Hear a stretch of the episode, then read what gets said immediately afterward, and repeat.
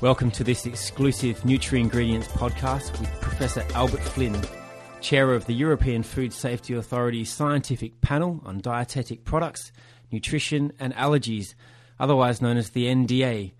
I'm Shane Starling.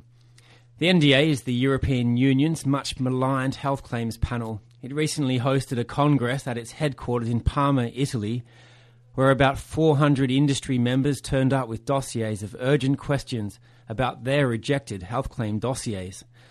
One of the key concerns was the NDA's communication with applicants, or the lack of it. Professor Flynn said the agency and the NDA wants to be chattier, but is restrained by a lack of cash and is therefore forced to be selective about who it talks to.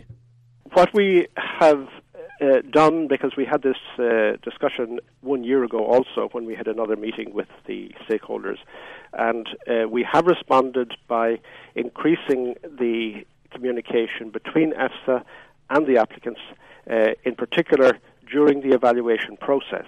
And uh, we employ the so called stop the clock procedure quite frequently now in order to clarify with applicants uh, particular aspects of their application. So we have certainly increased the communication there quite significantly over the past year.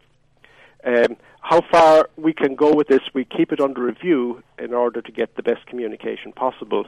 Uh, but uh, clearly, it comes to a point where uh, the amount of time that's devoted to the communication uh, really becomes very difficult to, to sustain for uh, EFSA and um, then there's only so far we can go. So it becomes a, a resource issue. Well, it does become a resource issue because uh, the volume of applications is quite high. Uh, the Article 13 list is very long, as you've seen, and um, it's really uh, quite a demanding, um, quite a demanding task for EFSA on the evaluation of claims. I think EFSA is doing it very efficiently, uh, and I would say in a very timely way but um, there will be a limit to how far EFSA can go in devoting time to communication with applicants, and especially if every individual applicant uh, would require uh, meetings with EFSA. Uh, clearly, if one applicant uh, can have a meeting, then indeed all are entitled to it. So it's just very difficult to provide the, opportunity for every applicant uh, to but, have meetings. But then, how do you select if, if, you, if you're saying you don't have the resources? How do you select which applicants get the communication and others that don't?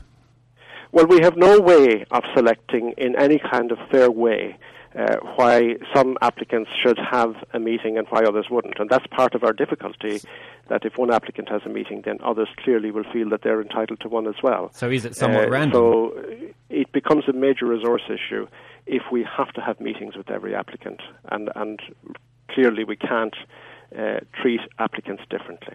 So it's so then are you saying then that therefore it's it's none it's not it's none it's all or none and if you haven't got the resources for all then it's none.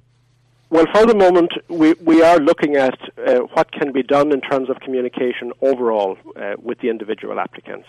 It's something we have under review all the time to see whether it can be improved for the applicant and also indeed for EFSA. So we keep it under review, but uh, at this point, we're not sure uh, where this will lead to uh, because clearly there are constraints on what can be done. Look to NutraIngredients for further excerpts from this podcast, where Professor Flynn refutes criticism that the agency is unevenly applying scientific criteria.